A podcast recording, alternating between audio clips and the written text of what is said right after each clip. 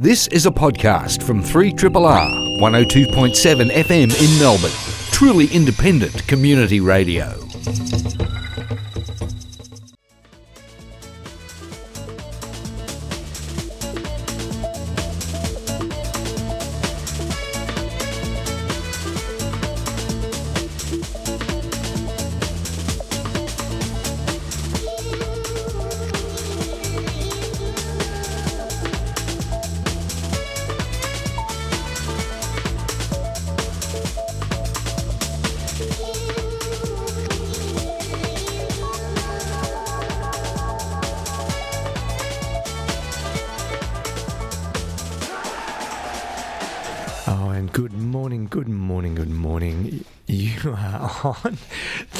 Triple R.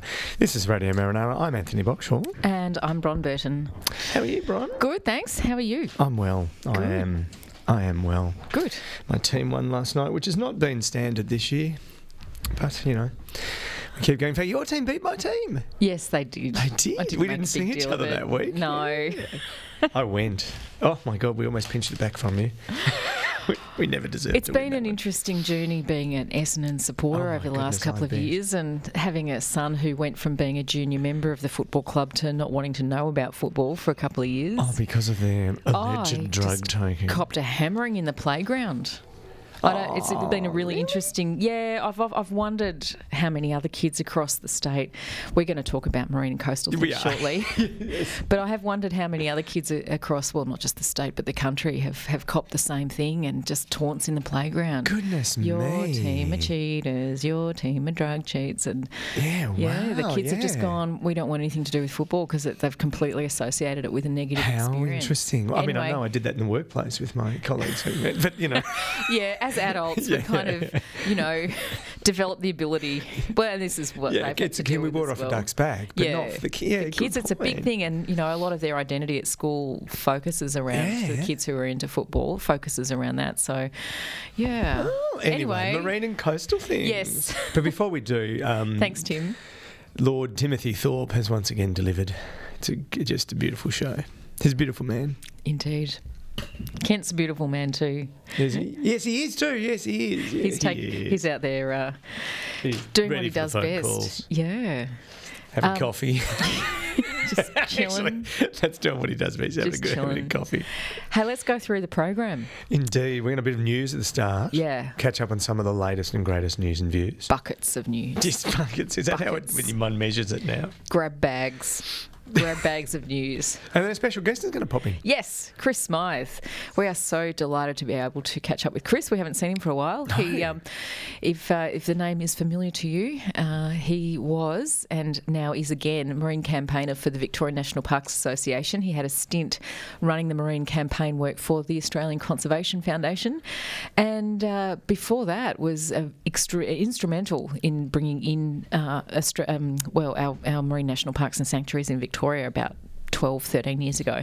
So we haven't caught up with Chris for a while. He's back at the VNPA. We're going to talk to him about a few things, some of their campaigns that are running. Um, there's the Super Trawler, but one that kind of caught my eye when I was having a flick through their newsletter was um, a campaign around pippies and pippy harvesting. Yeah, I love this. Yeah, This in- is really in parts, interesting. in, in well protected areas, and uh, and some real issues that are currently existing and not being addressed appropriately according to the VNPA. Um, it'd be interesting to, to yeah, I'd be interested to hear Chris' view about it because it's one of these things that you know, like in terms of potential impact. I mean, it sounds you know tiny, but The- it the could humble be pippy. massive. Yep. So it'd be really interesting to hear. Yeah, and then after that, we, we um, uh, you touched on last week about the Deepwater Horizon and Yes. the five year anniversary, and so a bit of a follow on in a way around that, around which links it through to a thing called marine snow.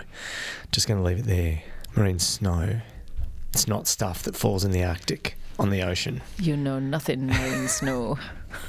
Game of Thrones fan? Uh, oh, You won't get that- you won't get that No, reference. Sorry. I think I'm the only one in Western civilization who hasn't actually seen any of it. I binge watched Game of Thrones after the I. entire thing. Well, I, I did. I had my shoulder reconstruction, Oh, yeah, yeah. and so I was completely, you know, sitting So there you had doing nothing do. And I thought, well, I might as well watch all four seasons of Game of Thrones. So I watched it back to back pretty much. Oh my god! Had to switch it off when the kids came home from school. It's not I very understand kid friendly. that, Yes. yes. But uh, oh gosh, it was good. So I, I, we, I will get into it at one point. Yeah. Oh, it's it's it's it's life changing. I love that. Actually, there's all sorts of there's marine references right through it because some of it is set in little kind of fishing villages, and of course it's all it's all um, made up, but it's so true. roughly set you know in, in medieval English times, but with the odd dragon thrown in as well. So it's um, love it. It's life changing. it is life Oh changing. dear. Oh dear. Should we I barely go laugh through- in the morning. What's the weather going to be? 19 and mostly sunny No, today. really? Yeah. It was 23 yesterday. It was kind of Where did that come from? It's like we come through winter and back into spring, but um, mostly uh, around the high teens, early 20s. So tomorrow, uh, 21 and a bit like today, mostly sunny, possible late shower, um, and then some showers on. Tuesday, 18, and then sort of the odd shower or two and up in the high teens for the rest of the week. But I think today is probably going to be the pick. So we've lost those like cold nights. We had those like crazy cold nights. They've gone. Uh, yeah, actually, they have gone. Their temperature, night temperature is not going to drop much below 10, 11, 13. That's for the minimum. I, I, we- Cloud cover. You know, it's going to be like, what is it, about two months and it'll be 10, 11, Oh, yeah. 13 in the middle of the day. So we Hope better so. lap this up. I like winter. Uh, yeah. hmm I, I, the only bit I, I mean, yes, I do. I do. But I like clear winter, Yes. not drizzle winter. So what about the other bits? Tide like, we're going to do tides? Yes, uh, quarter to twelve. There will be a high tide at Port Phillip Heads, and then a low tide at five twenty-five this afternoon. Surf forecast, um, and Doctor Surf was on last week, and he completely concurred with the the surf forecast. So you think we can trust it? I think so. Yeah, okay. SwellNet does it. They do a pretty good job. Small swells, freshening norwesterlies, uh, tending westerlies, proving limited surfing opportunities today. Water temperatures 17 degrees, so it's still um, it's still about the same air temperature inside and outside the water. Phillip Island, ordinary one metre waves. Oh, right. Inside. Yeah, okay. Yeah, as in gotcha, yeah, in, yeah. Mhm. under. Under. Get my- thinking, oh, yeah. My prepositions aren't good this time of the morning. So No. it's preposition, isn't it? I, I, yeah. Yeah, In we'll- we'll go with and that. Un, Yeah. On. Yeah, On, they're pre- with. Through, Yeah, of. around. For. with. No, with's a conjunction, isn't it? Or is that because. Phillip Island, one metre waves at Woolamai. First thing ahead of the westerly breeze. Mornington Peninsula, average one metre waves. And Surf Hmm. Coast, Jan Juc, Fairhaven, small clean waves around a me- uh, half a metre. Suitable for surfers of all abilities. So it looks like the surf might be small but passable today. That's the. Uh, that's the weather Ah, forecast. lovely. We've got time for a little bit of news. I reckon we could do a quick one, and then I'm going to do um, a little giveaway Okay. before we play. But I'd be, give us a bit of news, and then we'll do a quick giveaway. I'm going to do a bit of positive news because there has been so much bad news this week. We've all been inundated with one bad news Oh, story no. after another. And I wanted to particularly give this one some profile because it's some positive eco work being done in Western Australia. And um, particularly, you'll, you'll know, Anth, about the somewhat catastrophic decisions being made by the West Australian Premier. And so this Which group. particular one? Goodness. it's like he's, he's building like a little CV full of them. Well, I know. Well, But anyway, yes. talking particularly about the um, the the closures, the community closures. Hmm. Anyway, there's this great group in Western Australia. They're called the Conservation Council of Western Australia, and I'm guessing Chris Smyth can probably tell us a bit more about them. I'm sure he knows who they are. They've got a community action month called Eco May, and they're basically promoting all kinds of uh, activities that promote uh, conservation of natural wilderness and values. So um, they launched it during the week. They've got over 80 events and activities already registered. Now, you can register these events anywhere around Australia. At the moment, it's a bit WA centric, as you might expect, but they've got 80 activities currently registered. Um, a Mosman Park Eco Fair. I'm Assuming there's a Mosman in WA, either that or it's the Mossman in Queensland. or the one in New South Wales. Oh, could be. Yoga on the beach. Oh, so I that could would be do that. nice. I could do that. Yeah.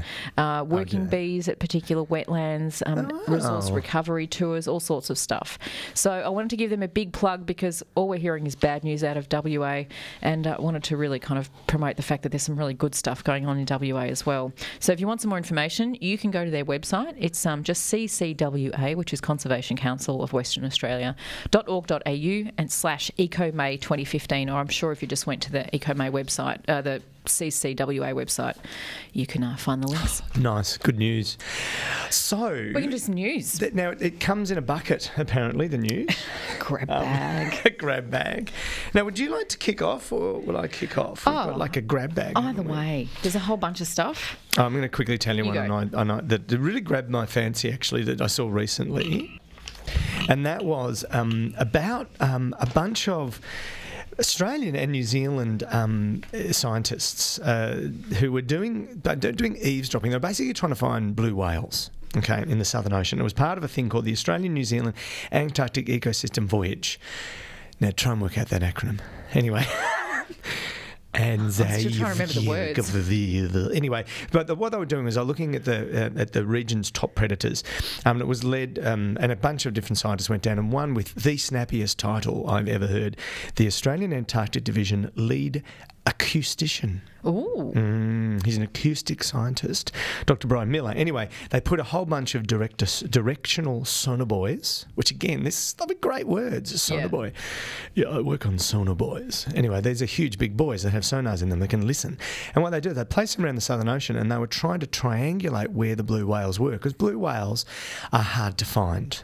They don't normally hang out together, and even though they're like the biggest animals in the in existence, they you know they they don't hide mm. in big blue oceans. Anyway, and so they, what they were doing is listening for the low rumbling sounds of the blue whales and then using that to guide the ships to them, and then they were actually trying to study them.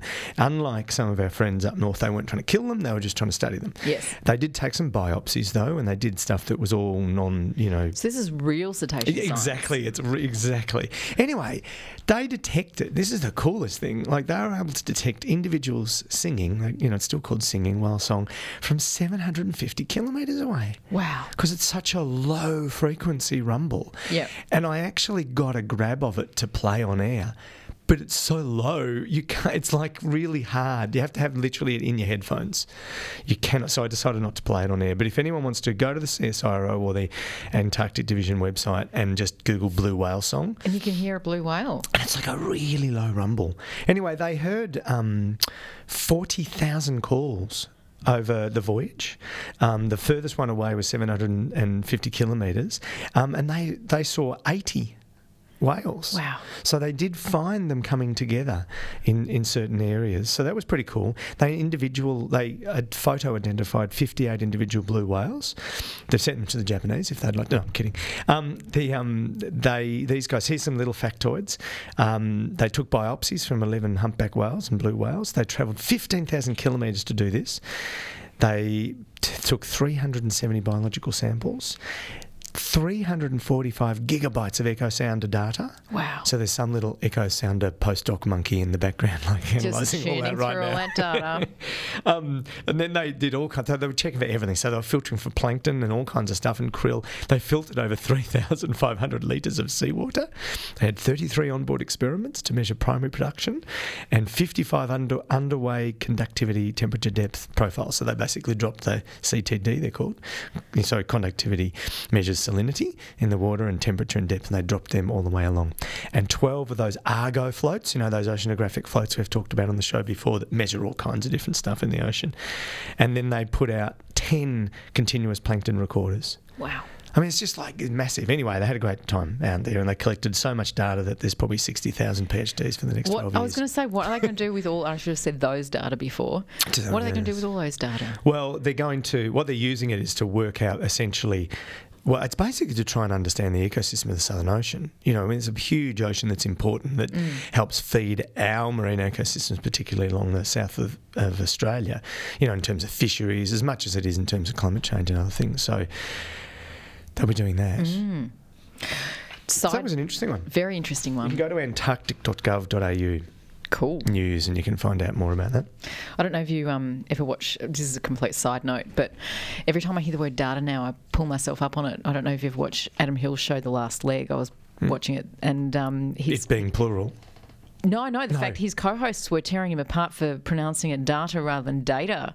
And Adam Hills is Oh. sitting back going, it's data. And they were, the whole studio audience were just killing themselves laughing. hang on, that was a it's British- data. It's data. Yeah. They're a British audience. I know. Wow. Stunned me too. I do that nerdy thing that only we scientists can do, where I correct people's plurality of Yes. it.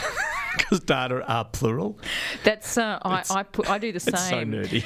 Well, I put that right down to the influence of um, one Professor Yes, Michael J. Keough, so do I. Anthony. Yes, so do I. Mick, if you're listening, you've scarred us both for life. We are all the product of, of, um, of those types of Mick's tenacity in, in correcting um, the English language and grammar in particular. It's true though, because a single one is a datum. It is. anyway. There you go. There's your little bit of English for the day. I've got a couple of stories here. Um, also, I don't know where to start. I've got five in front of me. Oh goodness! Um, and gonna- we've only got seven minutes. No, Seven eight minutes. All right, I'll go with this one. This this comes off the back of um, story we were talking about last week as well. Uh, we were talking about the Geelong Star, um, aka the current Yes. super trawler. Is it a super trawler? Whatever. It's a really big boat and um, ship. we were speaking with Tooni Mahto from the Australian Marine Conservation Society about this uh, because it had. Um, had to report through AFMA, the Australian Fisheries Management Authority, that um, there had been four dolphins and two seals killed, and uh, they they basic the um, that uh, gone out again. Anyway, very sad to report. This is on um, the ABC. So this is in Australian waters. yeah, this Yeah, is just right. off. They, it's in, anchored in Geelong, based in Geelong. Yeah. Um, another four dolphins Goodness. reported yesterday from AFMA. And is this? Do, do we know? Is this? I mean, because they do self-report. A lot of fisheries self-report. They have that. You know, the rule to do that. Some, I don't think, do it all Mm. Some the do, time. some don't. Um, but um, is that be more than would be expected, or is that kind of what you expect? I think so. Well, when when it came in last time and reported these um, these mammal deaths, uh, that it went out again, sort of saying, "Oh, we've got this new um, mechanism in place to make sure it doesn't happen again." And it's come back after its last voyage out there and had to report another four dolphins had basically they drowned in the nets. They Yeah. put these massive big nets out. So uh, it's Oh, now. of course, and they're so far. The net, the end of the net is so far away from the actual boat that you have no idea. You can't. Observers don't help. No. You know, so it's not like our, our normal size, smaller scale, even the big boats, fisheries operations. You can actually have observers, and they can try and yeah, They yeah, can right. they can see when the dolphins are coming because these these they're kilometres and kilometres long these big nets. So by the time the dolphins are brought in, it's already Yeah. too late. Yeah, yeah.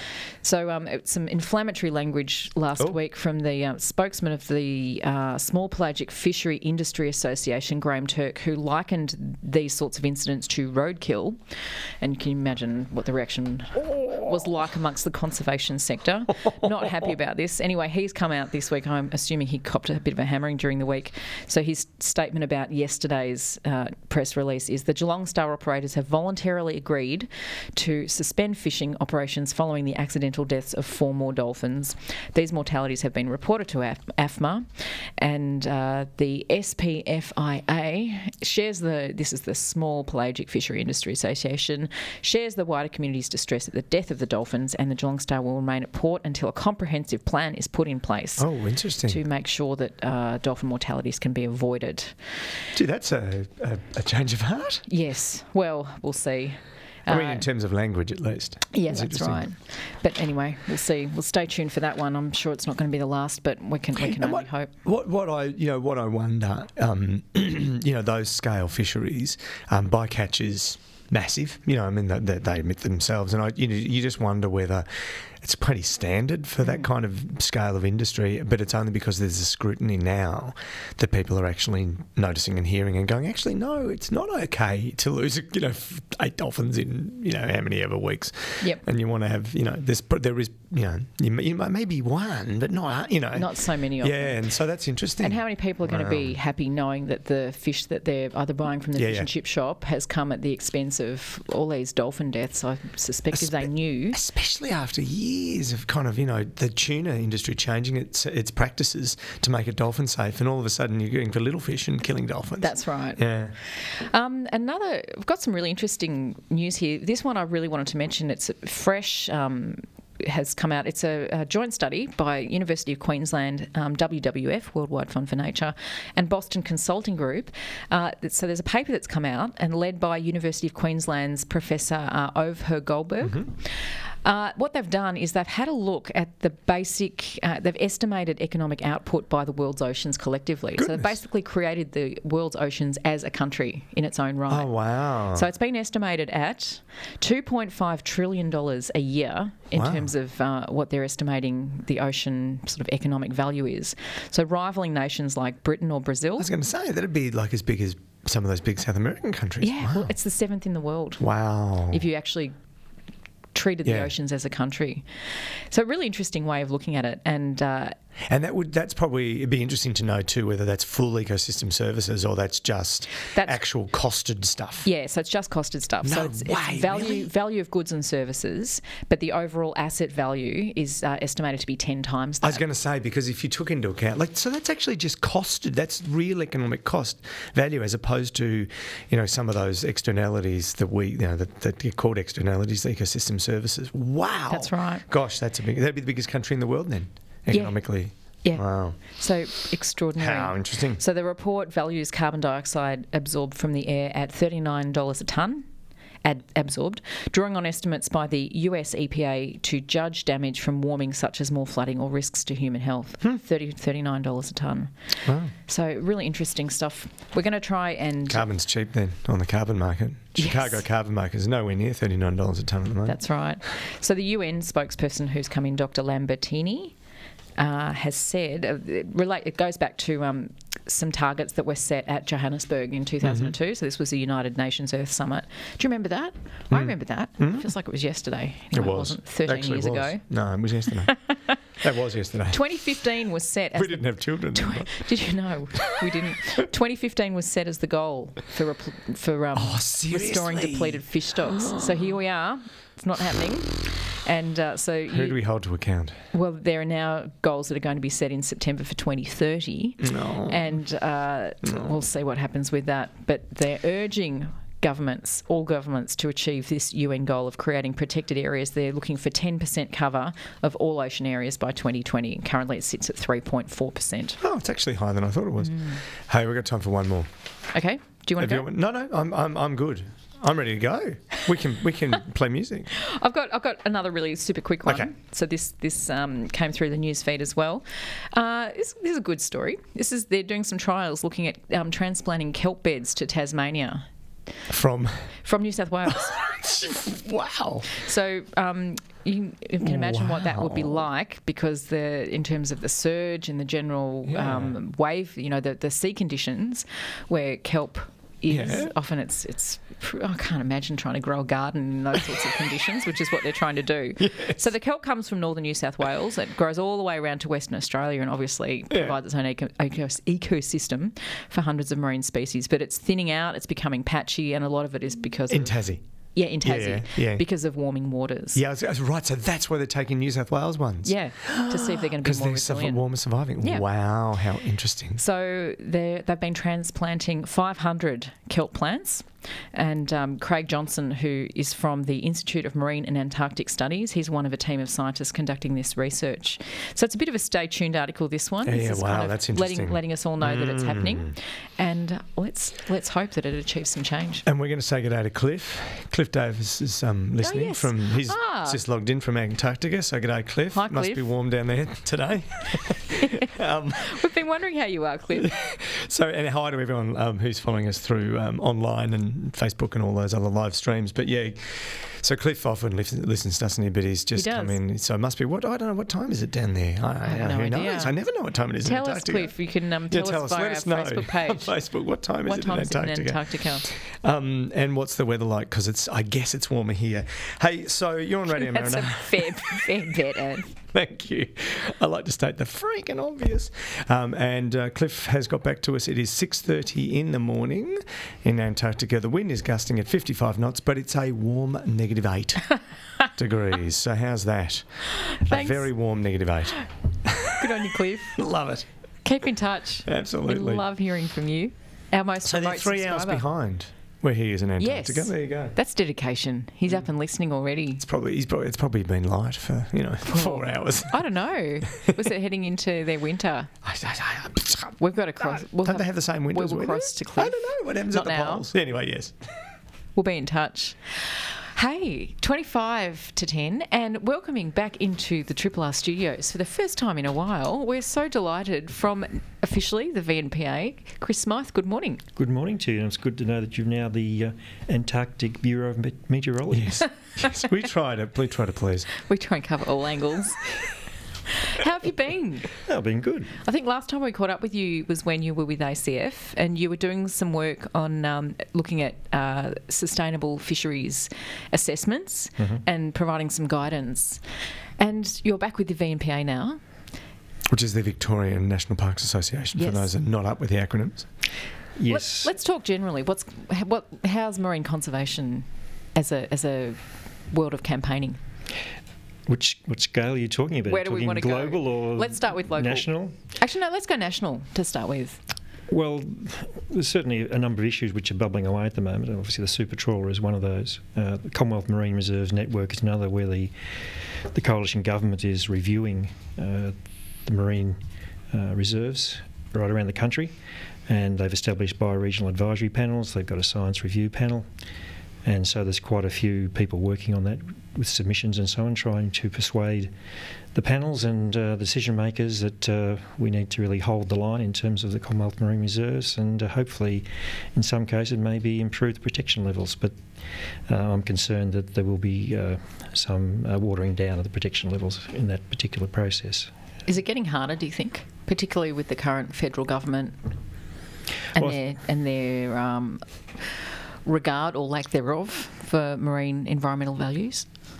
Well, they, they came into government with a very strong uh, opposition to uh, the marine reserves. They basically said they were locking out recreational fishers and they wanted to do something about that. And there's been certainly a reduction in capacity in terms of marine campaigning during the Commonwealth Marine Reserves process when Labor government was in power. There was certainly a lot more marine campaigners. And uh, obviously, groups uh, are probably uh, having to sort of tighten their budgets and also uh, look at ways in which they can get, I guess, more effective campaigning out of less resources. Hmm. So let's move to state. What's happening at a state level? We've got a new government since you were here last. Yes, and there's some interesting policy commitments which uh, will certainly drive some of my work for the next little while, and that's certainly uh, very encouraging. And uh, so, for instance, the Marine and Coastal Act, which uh, the government is committed to, and also the State of the Bays report is another thing which really needs to be uh, established. And so, we're really keen to encourage the government to establish a really strong, comprehensive monitoring program you can't really d- develop a state of the Bays report unless you're actually monitoring something and, Mhm. and a really clear set of environmental indicators which can actually tell you whether in fact things are getting better or worse. So with State of the Bays, we're talking Port Phillip and Western Port. Yes? Others? Not not necessarily. Okay. It's um, those who have read the uh, the the government's election policy commitment uh, will know that a lot of the commitments are very uh, very light on for detail, Mm. and so our assumption is that it will actually be more than just those two bays, and we would hope that it would be. And, uh, but it would require an awful lot of work in terms of establishing a baseline monitoring program. How does that get teased out in terms of working through those details? Well, groups like VNPA and others would be working closely with, we would hope, working closely with uh, government and bureaucrats to, and fisheries, uh, marine managers and so on to come up with a, uh, a program which is really suited to what the objectives of it are. Mm. Sounds like one of the first definitions is what is a bay.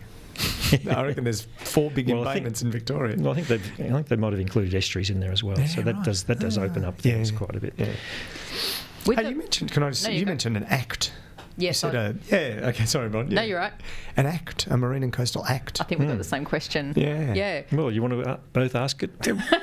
what is it?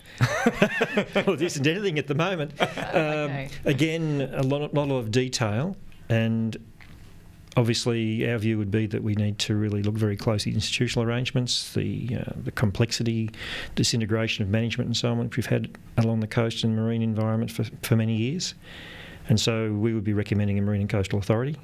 Uh, which would have uh, much stronger, I guess, very much guidance um, authority, but it would also have some really uh, uh, important uh, roles in terms of developing marine and coastal spatial planning and so on. So is the is the idea to pull all the marine and coastal bits out of the existing state legislation. So, out of all of the various acts that currently exist, like the Flora and Fauna Act, the Environment Protection Act, the um, the Coastal Co- Management Act. yes, all that stuff, Well, the Fisheries co- Act. Well, the Coastal Management Act would obviously be very much affected by establishing a Marine and Coastal Authority. Uh, VNPA's policy is that we really need to have an Environment Act, uh, which will cover all the other things you were mentioning in terms of flora and fauna and so on, and in terms of national parks, etc.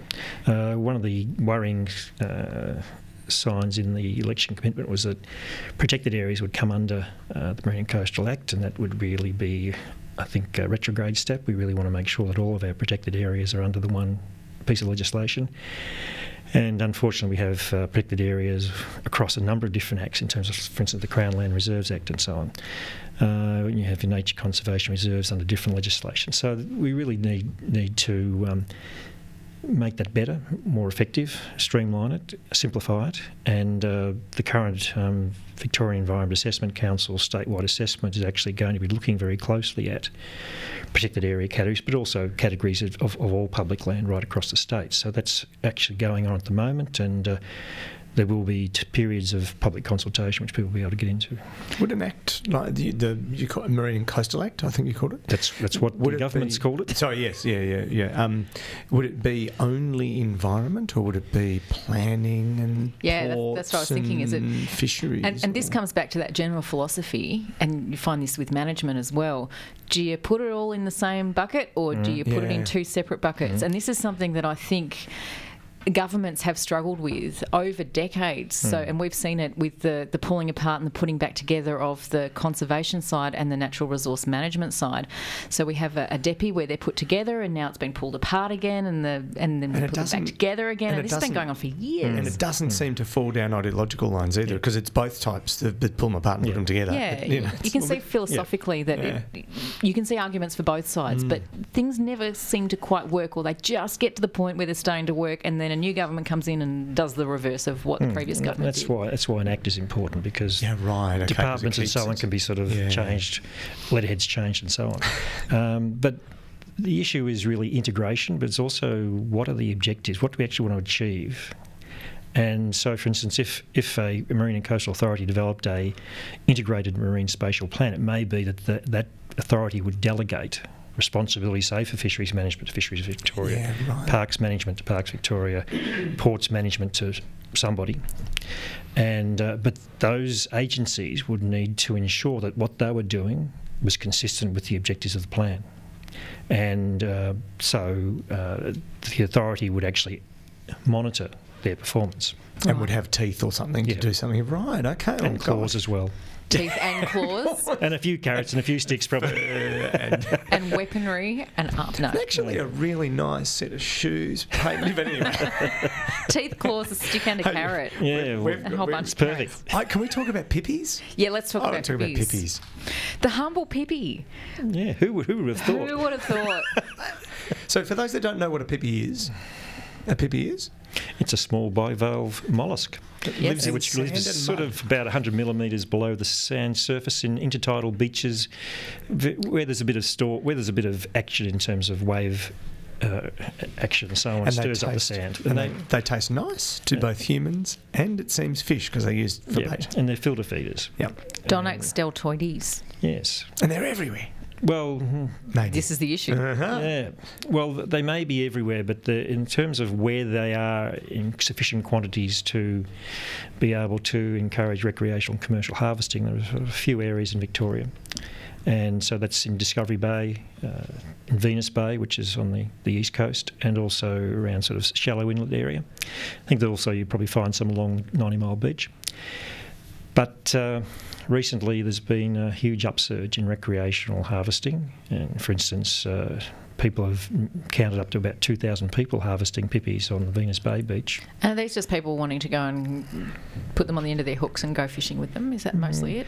Well, hard to t- well, there hasn't really been any genuine, or sorry, any serious monitoring as to what what actually is going on, how much they're catching. There- There's been some enforcement activities down there, and they've certainly discovered that people are taking more than they're supposed to. Um, they were able to take five litres of pippies. That's been reduced to two litres. And uh, but when you've got a couple of thousand people on the Yeah. beach harvesting it. Uh, it's an I suspect they're not all used for fishing. They are actually Used really for nice to eat. Well, well, there are reports. Uh, there may be other ways in which they're disposing of their pippies.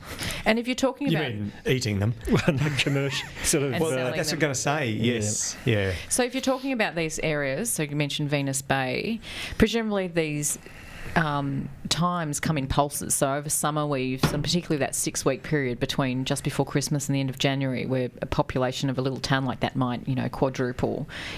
Is that something that's being thought of as being problematic? Well, Venus Bay, certainly there's be more people coming down in their holiday houses, but they're certainly getting an awful lot of people coming in, driving in. Sometimes they come in buses. Uh, there's a real problem in terms of where do you put all these uh, vehicles, and that's causing problems in terms of parking. There's a, big impact on social amenity down there, but it's also impacting on sand dune vegetation, uh, as well as uh, removing lots of pippies. It uh, it removes food for pied oyster catchers. It also disturbs beaches for hooded plovers.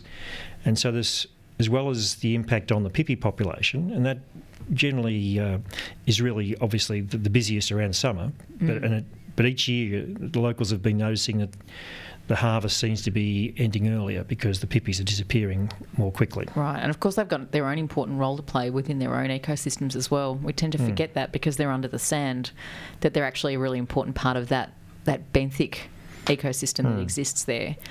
Um, so, what's the VNPA calling for? Well, we're calling for more.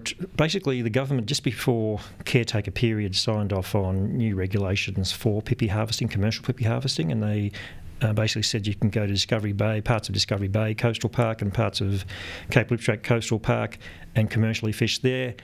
And uh, unfortunately, they've chosen the area in Venus Bay where scientists believe should be pretty much left alone because it is actually the feed, sort of the uh, the source Like area store, for yeah. pippies further up the beach.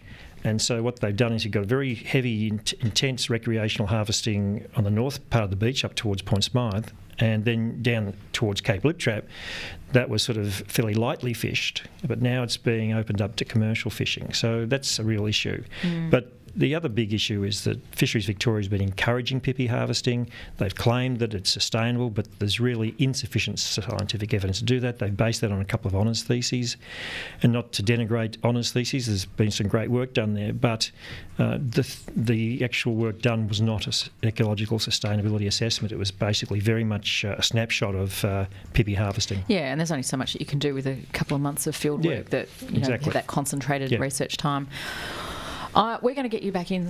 We're going to continue with discussion about other things, Chris. But I want to pick this up again in the next few weeks because obviously this is an issue, and the, um, there's a. It's part of a. a long, it's a long term issue. It's not something that's going to be resolved. in Would you like short to come back? I'd Would love to have you back. Always, always happy to come to the Triple R. But you're going to stick around I am going to because we're going to move our discussion on to um, talking about Marine snow. Deep Horizon Five Years Ah, on Marine Snow. Yes. Mm. Indeed, you are on 3 Triple R. We had a quick caller then. Who? We did. Bill from Phillip Island. Thanks for calling, Bill. He, he wanted to um, bring to our attention something that a mate of his has been following over the last five years or so, completely unrelated to what we've been talking about, but absolutely fascinating. And I'm wondering whether either of you have ever heard of this. Noticing a trend that with um, with whale beachings, that about three weeks afterwards, there's either a volcanic eruption or earthquake. There's some kind of major Oh, how catastrophic. interesting. And he said he's been following this for five years and he's noticed a trend. How interesting. We He's- should get him, get him and talk further. That's it. So the thoughts are are the are the whales Seismic panicking? wobbling. Yeah, they they're Yeah. detecting something, panicking, and, and just getting the hell out of the ocean. How interesting. Never heard of that before. Have you heard maybe. anything like that, Chris? I sort of vaguely remember s- some uh, stories about that, that they can certainly pick up those kinds of. Really deep vibrations Yeah. that can't be picked Yeah, up. yeah, yeah. By But our I mean, I think rumble. stranding, strandings involve lots of different factors. and, Yeah, uh, but no maybe this might be one of them. It could be. I think we should pick that up. Yeah. At another time. Yes. Because it is an interesting thing. Hey, um, last week we covered, uh, you covered, in fact, on the, the five year anniversary of the BP Deepwater Horizon spill. And this week we're going to expand on how something known as marine snow is emerging as an important part of how the oil moved around the marine ecosystem. Um, so, what has marine snow got to do with the impacts of the Deep Horizon um, oil spill five years ago? And what is marine snow? Uh, well, I'm going to come to that, yeah. So, in case you missed it, The um, during um, the 87 days that where uh, oil leaked in from approximately 1.5 kilometres deep in the Gulf of Mexico, an ex- estim- estimated 210 million gallons of oil was leaking. About 25% of that was recovered by skimming and burning directly at the surface. So there's a quarter gone. Okay, some of it was evaporated and some was quickly consumed by actually there are natural oil eating bacteria. And so, but a large fraction then, uh, and we don't know how big, was either dissipated, dissolved, or dispersed naturally, you know, by wind or chemical dispersants. Anyway, there's an oceanographer at, um, at uh, University of California, Santa Barbara, my old stomping ground, called Uta Passow, who's concluded that a large proportion of the spill from the well was carried to the sea floor by stuff called marine snow. Um, and just as an aside, I worked with people who studied marine snow, and they don't in the tea room they don't call it marine snow; they call it something else. It's slightly more evocative of what it really looks like. And it's Okay. what do you think? Uh, I'll, I'm going to go with snow. Okay, it's marine snot. Right. Because essentially it just looks like kind of snot, Yeah. frankly, going sinking down. Anyway, but slightly fluffier. Anyway, so I just thought I'd let you know Marine that. fluff. Marine Fluff- fluffy snot. Fluffy Yeah. snow. It's, it's kind of snotty snow. Um, anyway, it's fluffier. Anyway, so what is it? It's basically lots of small particles, um, phytoplankton, feces, feeding structures that have been sent off by zooplankton, so little plants, little animals. Um, it's bits and pieces of other stuff like sand, soot, or inorganic dust, and it all sticks together um, in, in the ocean. And then sometimes it's actually bits of bodies of plants and animals that die near the surface and fall and decay. And it's essentially like leaves falling in a forest, but it's through the ocean and it looks like snow or snotty snow. Or ash. Yes, ash, a little bit like ash, Yep. exactly. Yeah. Only recently, um, some oceanographers have discovered that some bacteria in the presence of oil actually respond to the oil by making mucus, and that clumps them together. Right. And so then they, they, they collapse and form these really mucus rich marine snows. So, anyway, as these snowflakes grow, they collect stuff on the way, and you can get up to several centimetres in diameter, you know, so they're quite big. And they fall for weeks, you know, reaching the ocean floor. And it's kind of like this constant rain of marine snow is kind of like a deli. So all you know, the food for all the animals along the way in the in the shallow water and the deep parts where they scavenge. And if they if it gets to the deeper water, the things at the bottom either filter feed it or scavenge it. Right. Um, and NASA have found that there's plenty there's plenty enough carbon and nitrogen in it, so it's a massive food source for deep sea ecosystems. Wow. And it's essentially just the snot from the ocean. Now, there's a small percentage that doesn't get eaten on the way down, or eaten as it sits there on the seafloor, or scavenged, and it turns into this muddy ooze that blankets the seafloor, um, and then there's further decomposed. Guess how much ooze of this muddy ooze there is in the world's oceans? What, to in just have a guess, like just as an average covering the ocean. using what unit of measurement? um, Square kilometres or say percentage of Weight? the ocean Fif- floor. 50 gazillion tonnes. Nearly, good one. percentage of the ocean floor? I'll go 30. Three quarters of the ocean floor. covered- 75. Yeah, 75%. Oh my God. Covered in a thick ooze. And then this is a cool one. This is from NOAA, um, as in not a person called Noah, but the American Oceanographic Your mate Noah. Agency. Yeah, yeah, Noah, this guy I know down the pub. Anyway, Noah, we had a few pots, and he said, so as much as six metres every million years. Okay, so Wow. million years, six metres of this stuff. Really important stuff. Lots of it down there. Anyway, so it's everywhere, and oil sticks to it as Mm. it sinks. So it's either trapped in the formation of it, you know, like I talked before, or as it sticks to it on the way down just by chemistry. And another interesting fact is because the seafloor in the, you know, obviously in the ocean, but in the Gulf is actually wobbly, it's not spread evenly. Mm. So as the oil, f- as the marine snow fell, collecting oil, mu- much of which was broken up by dispersants on the top, um, it grabbed oil and took it down the bottom. and then, of course, it either goes, you know, maybe it comes to the top of a hill and then rolls down to the middle. So it's like there's there's these areas where there's lots more of it. It's like marine Tetris. It- yeah, it kind of is. Yeah. Yeah. And so, anyway, these scientists in this work by Uta Passow at um, UCSB reckons that between three and 25%, so it's a big range, but a number that's between 3% or a quarter of all the oil ended up connected to marine snow and on the bottom of the Gulf of Mexico. So the whole question about where it went is, you know, that's a really interesting one. Completely new research. Hmm. Makes complete sense hmm. from the perspective of oceanographic and ocean, you know, chemistry, chemical oceanography, etc. But it helps researchers understand where the oil went. No one had kind of predicted that that much of it, because oil, of course, floats. salts. You know, no one had predicted that that much of it would be actually sitting on the deep ocean floor in the Gulf of Mexico now. And of course, that means that in a future spill, deep spill, it means you might respond completely differently if you're imagining that one quarter of it's going to sit on the deep Mm. marine ocean Yeah. floor. You've got about three thou- more than 3,000 oil rigs in the Gulf of Mexico. And, uh, wow. And the, the uh, some recent research has been looking at uh, the impacts on s- marine species which live in those deep water environments or in sort of the Mm. s- central part. So there's a sperm. I didn't even know sperm whale lived in the Gulf of Mexico, but there are sperm Yeah. whale there. Uh, Bryde's whale. There's also a lot of bot- bottlenose dolphins, and they've been finding some real impacts on dolphins. Big concentrations of nickel in sperm whale tissue and so on, and because often people think if it's if it's if there's nothing happening on the beaches Mm. in the wetlands and so on, then it's not a really big impact. And so they very quickly cleaned up those areas. But there's certainly a lot of impact in the deeper waters, which no one really knows much about. No, it's and so I think true. what you're saying Yeah. is uh, connects with that because a lot of the oil's gone down, and clearly um, there's, there's very much a vertical and horizontal flow of uh, nutrients and so on through the, those deep water And the, areas. the deeper water, because of the cold and the fact that it is so far down, the cycles, this you know, like a cycle on a beach could be 24 hours in Hmm. terms of you know, kind of, you know, you can see ecosystem cycles working on beaches almost. You know, there's like daily movements of it, but down there, they're very slow cycles. You know, the water doesn't move; it has long residence times. It's very cold. Um, you know, ecosystems move very slowly down there. So the kinds of th- this particular um, in the speculation, there's an article that I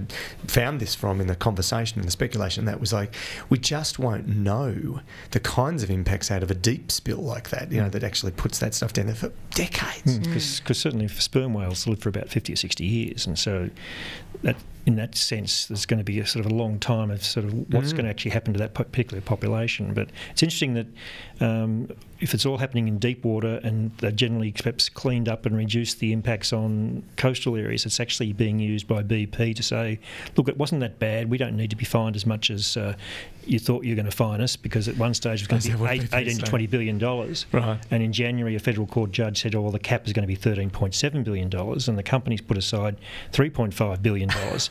And so, That's a bit and that fine, that fine is going to be used to reconstruct the areas. So whether it's restore uh, wetlands and what have you, it might be construction project, projects and so on. But every time the fine comes down, um, there's less money available for. Uh, Actually, trying to resolve some of the issues which are caused by And deep water isn't, it, isn't it interesting when you see research like that? You, the, the, you know, just imagine, even if it's five percent of the total oil stuck to snow and moved to the deep water, how do you mitigate?